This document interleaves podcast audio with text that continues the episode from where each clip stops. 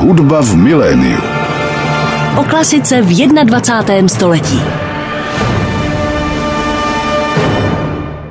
Hezký dobrý den, milí posluchači, ladíte frekvenci 98,7, posloucháte Rádio Klasik Praha, no a teď začíná další díl pořadu Hudba v miléniu, no a my otevřeme mé velmi oblíbené téma a to je svět baletu. Mám radost z toho, že dnes je mým hostem a poprvé u nás v rádiu je hostem solistka Pražského komorního baletu Tereza Hloušková. Terezo, moc vás vítám u nás v rádiu. Dobrý den, děkuji za přivítání. Mám pocit, že našim posluchačům nemusíme nějak obšírně představovat Pražský komorní balet, ale když se třeba řekne Pražský komorní orchestr nebo Pražská komorní filharmonie, tak vlastně si můžeme představit, že je to menší obsazení. Tak platí to stále i pro pražský komorní balet, že těch tanečníků je tam zkrátka méně, než jsme třeba zvyklí vidět Velké labutí jezero v baletu Národního divadla? No určitě nás je tam velmi málo vlastně. Teď jsme tam asi tak čtyři páry celkově, takže je to náročnější, ale zase o to hezčí atmosféra podle mě mezi náma. Představil jsem vás jako solistku Pražského komorního baletu. Ještě než se dostaneme k té samotné práci Pražském komorním baletu. Myslím si, že by stálo za to vás představit, řekněme, už od těch prvních tanečních krůčků. Tak jak to bylo u vás? Jako malá jste tancovala před televizí, jakmile tam byl jakýkoliv tanec, nebo jak jste se k tomu tanci dostala? Určitě, já jsem byla velmi neposedný dítě, takže jsem sportovala, tancovala, chodila jsem na gymnastiku a na samozřejmě do Zušky, na nějaký kroužek baletu. A pak se to vykrystalizovalo ještě do nějakého souboru tanečního, který tam vlastně byl. A s těma jsme jezdili na soutěže. No a pak jsem se rozhodla jít na tu konzervatoř. No. Naš... To, to, to no. mě právě zajímá ten moment. Ten moment. Kdy se to, vy jste použila to slovo vykrystalizovalo, ale kdy si člověk řekne, protože na konzervatoř se chodí poměrně v raném věku, vy jste vystudovala Taneční centrum Praha, tak by mě vlastně zajímalo, kdy se to zlomí, a nebo zdali je někdo další, kdo to zlomí, ať už rodiče nebo nějaký pedagog. Zkrátka, kdy jste se rozhodla, že se tomu chcete věnovat profesionálně? Hmm, no jako zlom přišel v mý druhé třídě, kdy jsem vlastně řekla, že bych to chtěla zkusit na konzervatoř, protože jsem měla starší kamarádku, vlastně takovou rodinnou kamarádku, která na konzervatoř začala chodit. No a jak jsem si vnukla tu myšlenku, tak už jsem vlastně k ní dál směřovala. Rodiče mě podporovali, vlastně všichni i ty pedagogové, takže to vlastně asi tak mělo být. A vyšlo to, řekl bych. Vy, vyšlo to. E, tam je samozřejmě náročné, že z toho zájmu nebo z toho kroužku, z té volnočasové aktivity se právě u toho baletu, mám pocit, to promění na nesmírný drill a i když si vezmu paralelu z hudebního světa, tak samozřejmě houslisté nebo klavíristé musí cvičit každý den taky x hodin, ale asi to tak nebolí jako ten balet. No to asi určitě nebolí. Jaká byla ta vaše studia? Předpokládám, že i v rámci Tanečního centra Praha je tam víc těch oborů, ale asi největší pozornost se věnujete klasice, říkám to správně? Ano, to určitě, protože klasika je vlastně ten základní kámen toho. Ale důležitý vlastně připravit to tělo na tu modernu tím bodybuildingem a ta gymnastika tam hraje tak velkou roli, takže já myslím, že to TCP se snaží jako pojmout všechny ty složky, aby prostě vyšel verzatilní tanečník. A předpokládám, a vím, že jsem o tom už mluvil s mnoha tanečníky, ať už z Baletu Národního divadla, nebo s Petrem Zuzkou, nebo s lidmi z Decadencers, zdali je vlastně důležité v té dnešní době a v rámci konkurence být ten verzatilní tanečník. Umět zatančit tu odetu z Labutího jezera a, a vedle toho pak věci, jako byl třeba Ohat na Harin na nové scéně. Jak to vnímáte vy? No určitě je to důležitý, protože vlastně jako, když to člověk zvládne a zvládne to všechno jako dobře, precizně, tak je to jako strašně krásný pohled, protože to tělo má absolutně zmáknutý. Ale předpokládám, že na tu konzervatoř jde člověk, respektive eh, mladá dívka, s tím, že chce tancovat tu hlavní roli v tom labutí? Vlastně ne. Já jsem jako šla na taneční centrum Praha, protože jsem eh, se nechtěla věnovat tolik té klasice. Já jsem vlastně vždycky dělala spíš takový jako moderní tance, takže jsem se chtěla profilovat tímhle směrem, no. A věděla jsem, že tam úplně ty odety jako netvořej, takhle, kdybych to řekla, tak jsem si právě zvolila tuhle školu. Vy tam vlastně učíte na té škole, vy jste uh, se ano. tam vrátila. Tak jaký to je pocit vstoupit do té budovy jako pedagog? No je to, je to jiný, ale vlastně je to strašně hezký pochopit tu mentalitu a celou tu koncepci z té druhé strany. A jako já jsem tu koncepci brala i jako student, dávala mi smysl, ale když vlastně jsem na té druhé straně, tak je to ještě jako o to víc a o to víc jdu do hloubky a chápu to, proč to tak je. A předpokládám, že vaši studenti to vědí, že jste tam také studovala, tak ano. předpokládám, že je to v něčem asi výhoda i v rámci té komunikace. Určitě, tak určitě jako můžu jim předat své vlastní zkušenosti, jak to probíhalo dřív a můžeme porovnávat a můžu prostě jim dát nějaký trochu jiný pohled na věc, než oni jsou mnohdy zatvrzelí v tom, jak to je, tak jim občas takhle můžu otevřít oči. A co přesně učíte? Učím právě moderní tanec. To je strašně široký pojem. ano. Možná nám řekněte vlastně, jak vy sama vnímáte ten popis moderní tanec v rámci baletu, předpokládám. Vlastně to je úplně jako jiná ta technika, tam se to úplně jinak profiluje, ale samozřejmě to vychází z toho klasického tance, všechna ta jako terminologie a to. Ale samozřejmě jako velkým mezníkem té moderny byla Marta Graham.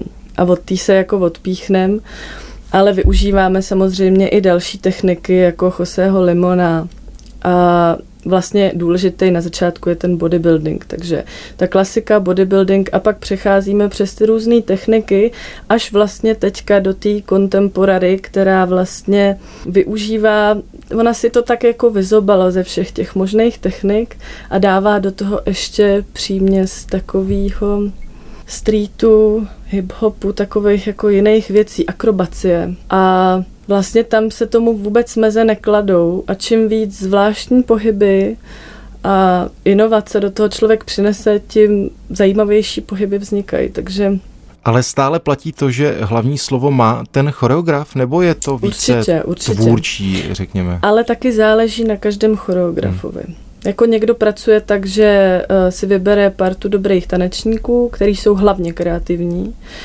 a zadá jim nějaký svůj pohybový materiál, anebo jim rovnou řekne, ať improvizují. No a když mu zadá svůj pohybový materiál, tak jim třeba řekne, ať to předělají dle svýho. Potom má další materiál, který může dál používat, vyzobávat, jak on chce. Ale zase jsou taky choreografové, kteří přijdou a dají pohybový materiál. Pak tam mají určitě moment, kdy, hele, tady mi pokus se něco vymyslet, nebo napadá tě tady něco. Určitě jakoby je to o té spolupráci, ale každý pracuje trochu jiným stylem. A co vyhovuje vám, nebo eh, co vám přijde snažší, a teďka to nemyslím to slovo tak, že by to bylo leháro v úvozovkách, ale zdali je to ten moment, kdy choreograf chce mít do posledního záhybu malíčkem to všechno nalajnované, nebo nechá improvizaci? Já si myslím, že je oboje dva těžký, hmm. protože když je choreograf perfekcionista, tak samozřejmě to jede stokrát tak, aby to bylo perfektní. A to se člověk unaví tím, ale on to k té dokonalosti tanečník samozřejmě časem jako dovede. No a ta druhá jakoby část té práce, když pracuje teda s tím jiným choreografem, který mu nechá víc té iniciativy, tak to je zase náročný v tom, že vlastně opotřebovává tělo furt stejně jako v té první verzi, ale ještě k tomu používá strašně moc hlavu. A ještě jak to vlastně vymýšlí ten tanečník na sobě, a teď jako má v hlavě tu vizi, jak by to mělo vypadat, tak to furt zkouší, furt zkouší a pak si to tělo oddělá ještě víc než v té první variantě. A ještě musí furt přemýšlet tou hlavou, aby to jako vlastně byl s tím spokojený, protože já jsem taky jako perfekcionista, takže než já jako to uznám jako za hotový, tak to trvá jako strašně dlouho.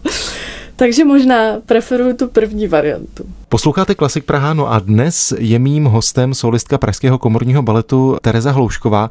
Terezo, já si vzpomínám na to, kdy byl mým hostem v tomto pořadu právě Petr Zuzka před premiérou Kytice, tak jak vlastně vy na to představení vzpomínáte, protože když se řekne kytice, tak to je věc, kterou si vlastně každý z nás nějakým způsobem dokáže představit. Známe ji už ze základní školy, mohli jsme vidět filmové zpracování, teď běží představení v činohře Národního divadla, takže vlastně když se řekne jednotlivá ta balada, tak člověk má nějakou představu, tak jak jste to představení vnímala vy sama a práci s Petrem Zuzkou? Tak to byla vlastně první spolupráce s Petrem a dokonce i s pražským komorním baletem. A já na to mám jako strašně krásné vzpomínky. Já jsem byla strašně napnutá, jak on to jako pojme to představení a myslím si, že to dopadlo skvostně. Protože se tam snoubí všechny ty Erbenovy, jak bych to řekla, symboly a ten pohyb do toho a ta hudba. Ta hudba je úplně geniální, já vůbec nevím, jak to Ondřej dokázal složit, ale vlastně z toho vyšlo takový komplexní dílo, který určitě jako na divákovi nechá dojem. My jsme se zmínili o hudbě, jsme hudební rádio. Pro vás je hudba denním chlebem, ač na nic nehrajete v rámci toho představení, hmm. nebo, nebo nespíváte, i když vlastně nevím, zda je to pravda. Hrajete vlastně na něco, nebo eh, zpíváte? No tak doma ve sprše zpívám. ale hrála jsem na příšnou flétnu, ale to už taky spíš neumím. No. Takže by se to dalo použít jako rekvizita maximálně no, do představení. A naučila jsem se hrát na čelo, ale jenom asi 8 dob, takže ale bez strun, pozor. Terezo, když se zastavíme u té muziky samotné, tak co pro vás vlastně znamená při tom představení nebo při zkouškách? Je to jenom věc, která je vaším partnerem, nebo je to něco víc? A teď myslím hudbu v rámci toho pracovního procesu. Je to určitě něco víc, protože to doplní tu atmosféru, ty emoce, jako vlastně když se to snoubí a ten pohyb krásně podchytí tu hudbu, tak je to vlastně strašně kouzelná věc a může člověku běhat mráz po zádech. A když si teďka vezmeme hudbu, kterou posloucháte doma, je to vždycky hudba, na kterou se dá tančit, nebo jste i schopná mít puštěnou hudbu třeba hodinu, dvě a nepohnout se u toho? No, Většinou se tam jako pohnu. Ale taky dokážu poslouchat hudbu, i když sedím a pracuju, takže nemusím u toho vyloženě po každý tančit. A běží tanečníkovi hlavou, ať si pustí cokoliv, nějaká vlastní variace nebo choreografie? Určitě. Když je to nějaká hudba, která mě zaujme, tak vlastně už v hlavě mě napadají pohyby a pak to zkouším, jestli vlastně jsou bezproveditelný. Ale určitě, když poslouchám hudbu, tak vlastně už vymýšlím pohyby nebo si vlastně představuju v hlavě, že tancuju. Hmm. Když pracujete se svými studenty, teď se vrátíme hmm. do tanečního centra, tak jste to vy, kdo vlastně vybírá tu hudbu, na kterou se bude pracovat v tom studiu? Tak my máme korepetitory, takže normálně hrajou na klavír, měli jsme tam i kytaru, ale převážně převládá ten klavír, takže já zadám jenom tempo a charakter té hudby, jako jaký tempo a pro jaký pohyb se má hodit a vlastně to už je pak na tom korepetitorovi, co hraje. Ale jsou i hodiny, kdy vybírám hudbu já a pak jsou taky choreografie, na které já si vyberu hudbu a ty pohyby vymyslím a předám je těm studentům. Za malou chvíli nás čeká ukázka z čelového koncertu Antonína Dvořáka. Jsme na rádiu Klasik, tak se samozřejmě musím zeptat na klasickou hudbu ve vašem životě, tak za chvíli uslyšíme, že je součástí i toho vašeho pracovního života, ale co jinak klasika v tom vašem běžném životě? To je nedílnou součástí mého života. Já teda rádio klasik eh, poslouchám skoro každý den v autě, ale klasiku si pouštím i jako sama normálně, protože klasiku fakt mám ráda a byla jsem k tomu vedená vlastně i od dětství. Můj strejda hraje na lesní roh a teta studovala zpěv, takže v celé té rodině se prostě poslouchala klasika. Mým dnešním hostem na Klasik Praha v pořadu Hudba v miléniu je solistka Pražského komorního baletu Tereza Hloušková. Terezo, pokud se nepletu, tak právě Epitaf mohli diváci sledovat v rámci jednoho z těch online záznamů na MOL TV. Co vlastně pro tanečníka znamená ten svět, ve kterém už vlastně přes rok žijeme. Chodíte normálně na zkoušky nebo jste doma a funguje ta takzvaná domácí příprava bez baletizolu? Doteď jsme vlastně normálně trénovali a dokonce jsme celou dobu připravovali tu premiéru, protože ta se vysílala někdy v prosinci. Takže až teď, když je vlastně ten přísný lockdown, tak jsme dostali vlastně takový jako nedobrovolný volno a jsme doma, no, a připravujeme se sami. Jak vlastně vypadala příprava na premiéru toho epitafu v době, kdy se všichni museli testovat a, a, a všichni jsme museli být v rouškách. Vím, že v baletu Národního divadla trénovali v rouškách, pokud se nepletu, tak jak to vypadalo u vás? Ne, my jsme netrénovali v rouškách a nikdo z nás ještě neměl covid, takže jsme to zvládli bez ztráty květinky. No tak chodili jsme z práce do práce, takže hmm. asi nebylo ani kde se nakazit. Já když těchto týdnech natáčím s různými hosty, tak se jich vždycky ptám na to, že když člověk nemá před sebou to představení nebo ten koncert, tak vlastně jak náročné je sám sebe donutit k tomu, aby trénoval, aby se hýbal. Mm, je to náročný určitě donutit se, ale člověk, když to neudělá, teda, nebo aspoň já, když to neudělám, tak mě to tělo bolí. Takže já neříkám, že dělám každý klasiku, že bych zvedala nohy k hlavě, ale cvičím jogu nebo posiluju, hledám si různé cvičení a dělám to, co, jako, aby to tělo prostě se cítilo dobře. Určitě jako vypadnu z kondice, protože prostě doma to nenaženu, to ani myslím nejde. myslím, že sousedi by neměli rádi, kdybych tam skákala takhle dvě hodiny. No, takže jako s tím se počítá, že asi ta jako kondice zase spadne a je to jako náročný, protože už ten start je několikátý vlastně takhle a čím častější ty starty jsou, tím horší pro to tělo to je, že když se jede furt kontinuálně, tak to tolik nebolí.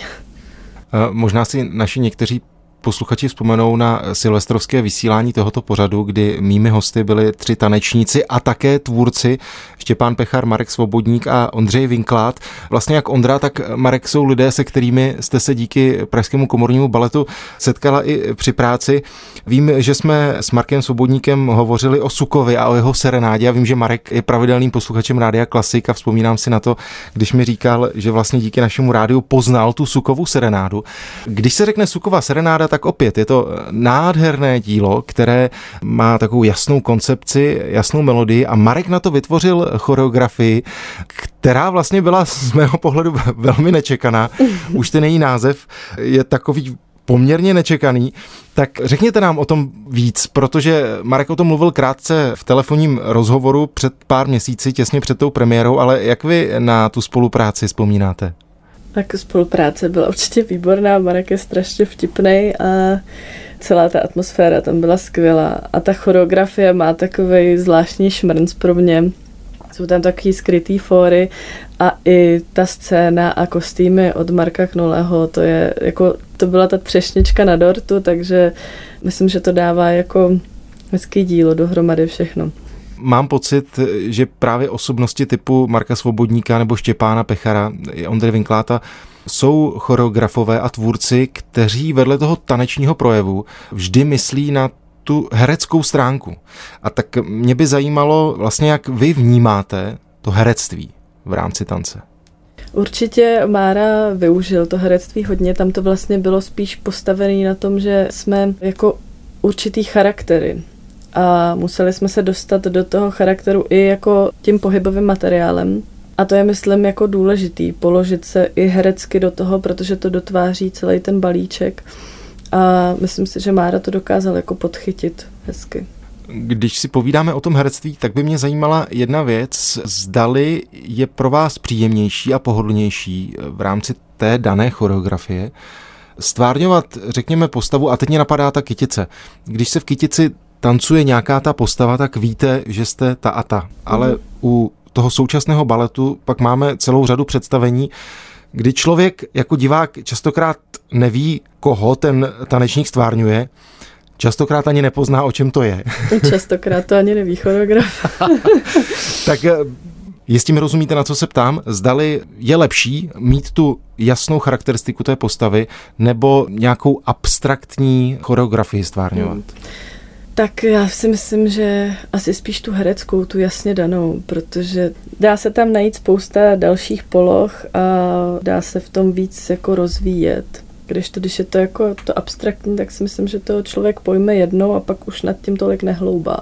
Toť otázka zase záleží, jaký je téma té abstraktní choreografie. To je vždy velké téma a velká otázka. Mě pobavilo, jak jste řekla, že někdy ani choreograf eh, to neví tak si říkám, a už se mi to stalo kolikrát, nejčastěji asi v Ponci, že tam člověk opravdu seděl těch 45 minut, teď to skončilo a i když si přečet název, když si přečet nějakou anotaci, tak ta byla tak filozoficky složitá, že to člověk nepoznal. Muzika tam byla třeba nějaký minimalismus nebo jenom hmm. nějaké zvuky.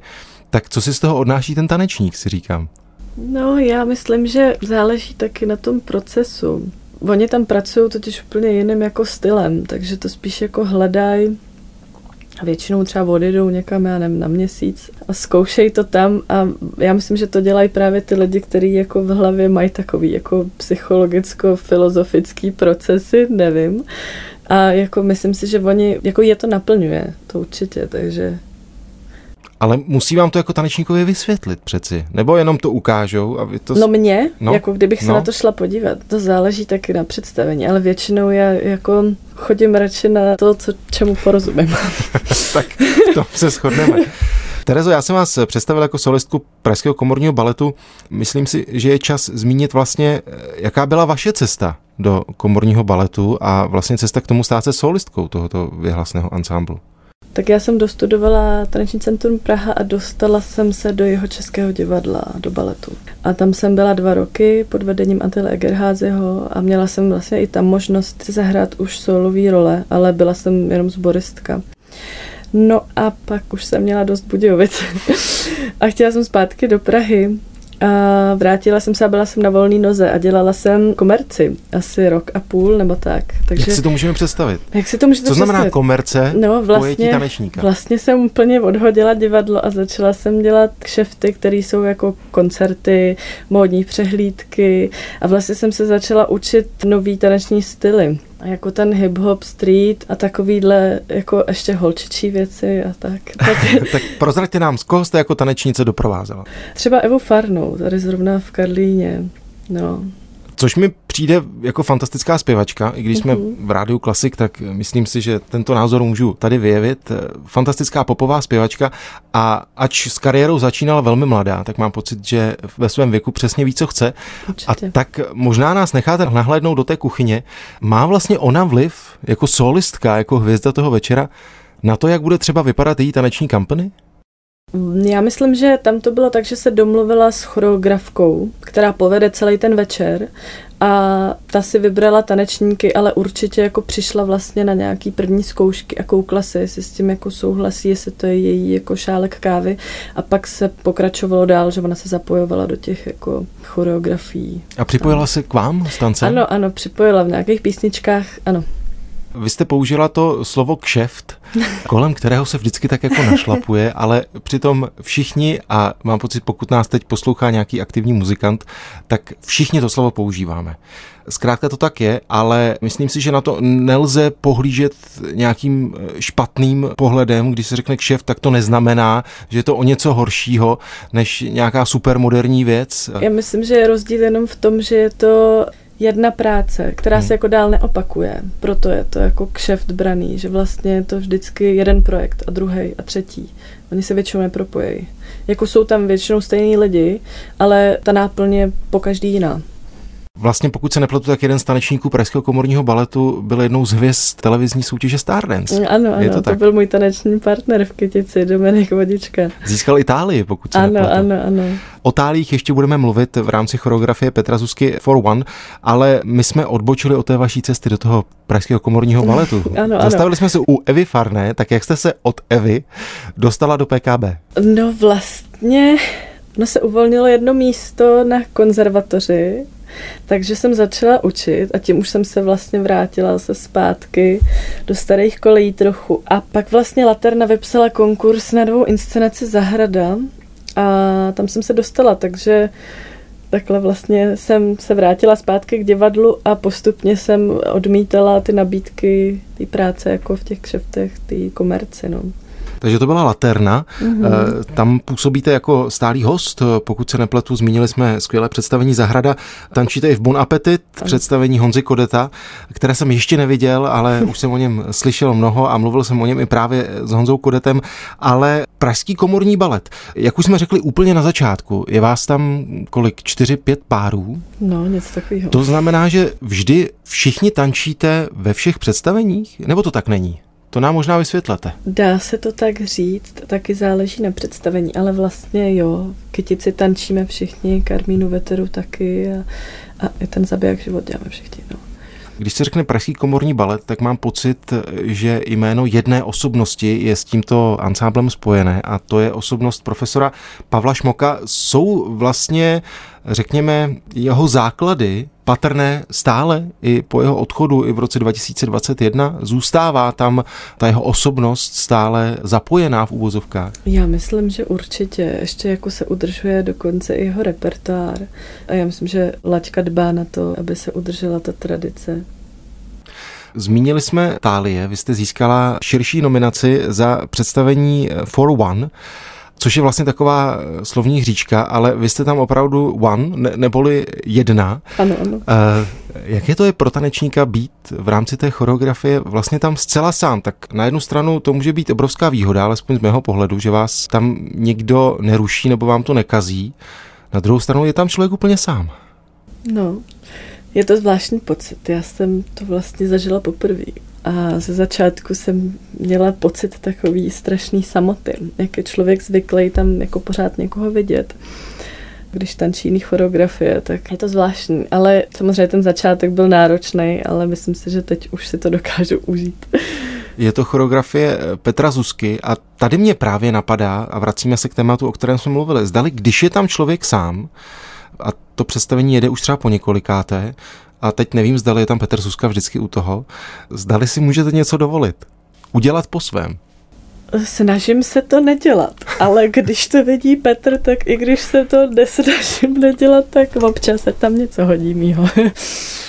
Je to představení, které vychází z lidové hudby, říkám-li to správně, ano. a mám pocit, že Pražský komorní balet častokrát pracuje s těmi lidovými tématy, ať to byla spolupráce třeba s Hradišťanem nebo něco jiného, tak ta lidovka vlastně, teď nevím, zdali ještě stále se to učí v rámci té taneční průpravy, ale vím, že to tak bylo. Jak vlastně ten lidový tanec a ta lidová hudba zapadá do toho současného tanečního světa?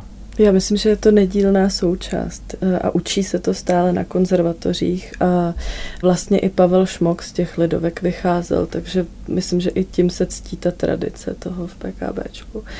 A je to taky takový zvláštní koření k tomu všemu, protože když se to umí dobře využít, tak je to strašně líbivý pro to oko. Mým dnešním hostem na Klasik Praha v pořadu Hudba v miléniu je solistka Pražského komorního baletu Tereza Hloušková. Terezo, já bych se chtěl zastavit ještě u jednoho hudebního aspektu. Vím, že Pražský komorní balet často spolupracuje se špičkovým smyčcovým kvartetem Zemlinsky kvartet. Tak by mě vlastně zajímalo, co to pro vás jako pro tanečnici znamená, nebo jaký je to pro vás rozdíl, když tancujete se živými muzikanty a nebo s nahrávkou, protože pokud si vzpomínám, tak vlastně to první provedení Kytice bylo s Hradeckou filharmonií. Ano. Takže tam byl celý orchestr, pak jste to tancovali podle mě na mhm. záznam. Uh-huh. Tak jak vy vnímáte ten rozdíl? Zdali je tam živý muzikant nebo pásek v úvozovkách?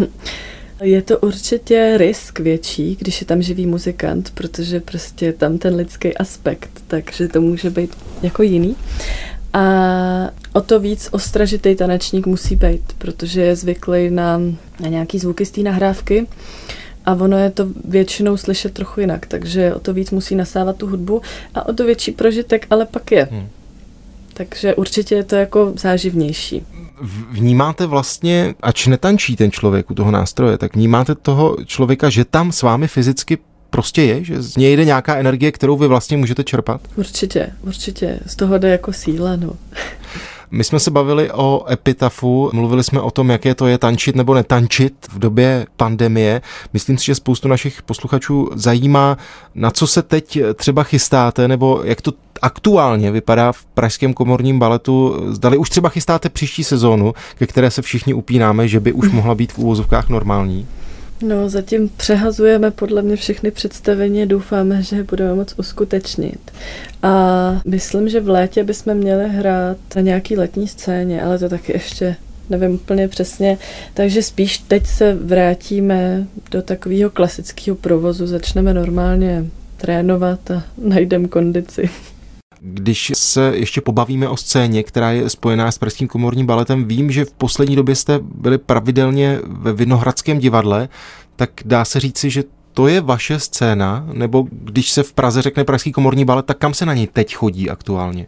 Právě do toho divadla na Vinohradech. Určitě je to taková naše domovská scéna. Mým dnešním hostem na Klasik Praha byla solistka Pražského komorního baletu Tereza Hloušková. Terezo, ať se vám daří ve všech žánrech, kterým se budete věnovat, ať se samozřejmě daří Pražskému komornímu baletu. My to tady u nás na Klasik Praha budeme sledovat. Díky, že jste přišla, mějte se hezky. Děkuji. Já moc děkuji, nashledanou.